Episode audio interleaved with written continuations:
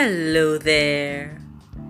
Ever tried to dig deep to get the message behind the ink of the word? Well, then, welcome to our Bible study series. I am Bisola, and this is Devotional Diaries.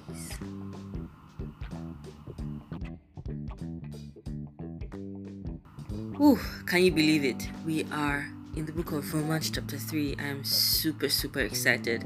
This is our seventh episode on our Bible study series of the book of Romans, and I am just excited that we are moving forward.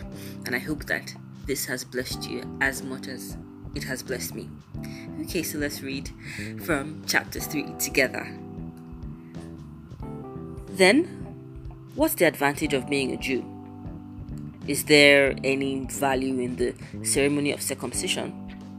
Yes, there are great benefits. First of all, the Jews were entrusted with the whole revelation of God.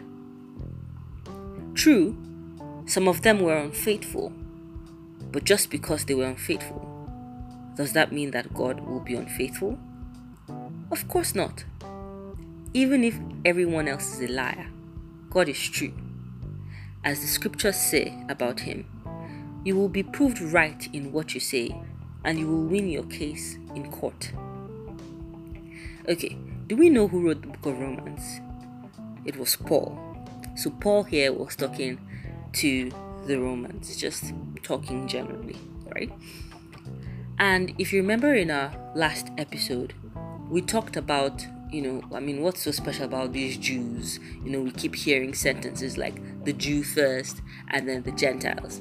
So we we spoke there, um, talking about why the Jews were sort of important, right? They were the special people chosen by God. So Paul is asking here that okay, so what is the advantage of being a Jew?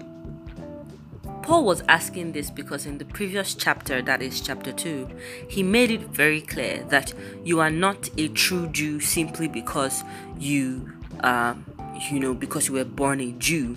That you are a true Jew when, you know, you obey the law. Okay, you are a true Jew when you live a life that is pleasing to God. And he also emphasized when he was ending it that when you you know to not it's not just obeying the letter of the law that pleases god. Rather it is a change of heart. And that change of heart is produced by god's spirit. And i really do want us to hold on to that as we move along in this bible study series. So yes going back to the question what is the advantage you know of being a jew and he says that there are great benefits. He says, first of all, the Jews were entrusted with the whole revelation of God. Now, one might find that funny. I mean, the whole revelation of God, really? I mean, how how were they given the entire revelation of God? Well, if you look closely at you know into the into the words, into the letters of the Old Testament, you would actually see the gospel hidden in parts of the Old Testament. Why do I say this? I mentioned as well in the previous um, episode that the Jews, the relationship that God had with the Jews was a model of the kind of relationship that God wants to have with the rest of the world. And he just, you know, it was like, it was like, it was like God was, you know, just creating a scenario, a like a movie you know, for the rest of the world to see. Like this is how I want to be with you. These are my are my special people, but I want I want everyone to actually be special, right? I want everyone to be a special person to me if you will just accept me. So the Jews were the ones that were entrusted with the whole revelation of God. Okay. I don't know. When you read this, what comes to you? What jumps at you? What do you see when you read this? One thing about studying the Word of God is that it reveals God's nature to us. You know how you can be a good person, probably a calm, easygoing person, but when you are crossed, you lash back, you react, probably with the same severity as the one who upset you.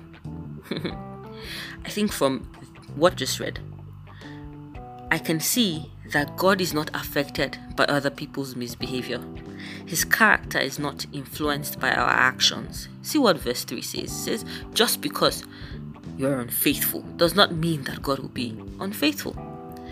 So I'd like to point out here that if you're one of those people that believe that they cannot be forgiven because they have rebelled against God so much that even human beings have labeled you as someone that can never be saved, ha, go to God. He is not affected at all by what you have done. Why? Because He is faithful to forgive and wash you clean if you come to Him. He's not like human beings who would say, you know what, it's enough. I cannot take it anymore. He God is faithful. God is always faithful. Another thing that I, I can, you know, take home here is that God can never lie. He is truth. He is truth. Simple. It's just it's just that simple. He is truth. If you see verse um verse 4, Paul was was saying that the scriptures say about him that you will be proved right in what you say and you will win your case in court. This was him referring to what David said when he um, committed adultery with Bathsheba and Nathan, the priest, came to reprimand him. You know, when they were speaking, David recognized his wrong and then he mentioned, he said, you will be proved right in what you say he was referring to God here that God will be proved right in what he says and he would win his case in court because God is a God of truth. God does not lie. Okay, so let's let's move on from verse 5. But some might say our sinfulness serves a great purpose, for it helps people to see how righteous God is. Isn't this unfair then for him to punish us? of course not. If God were not entirely fair, how would he be qualified to judge the world?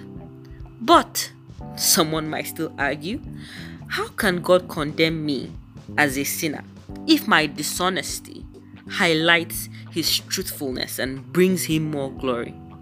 And some may even slander us by claiming that we say, the more we sin, the better it is.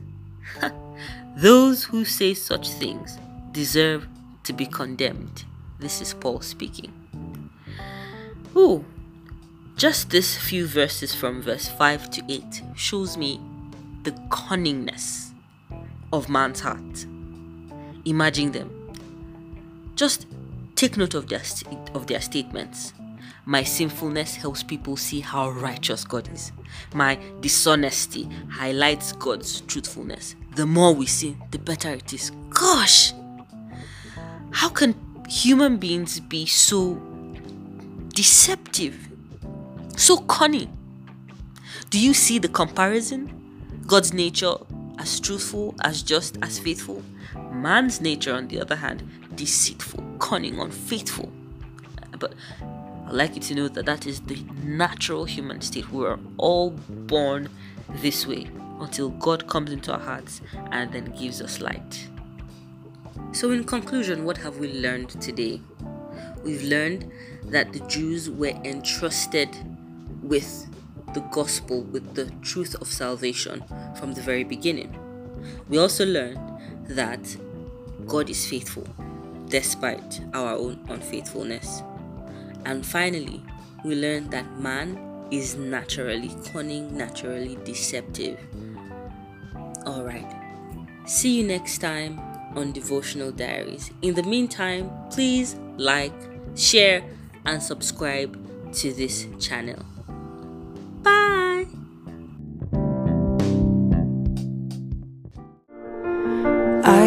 Fighting voices in my mind that say I'm not enough.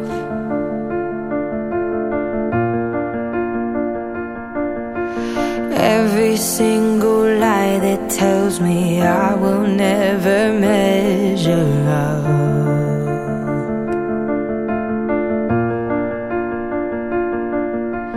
Am I more than just the sum of every high and every low.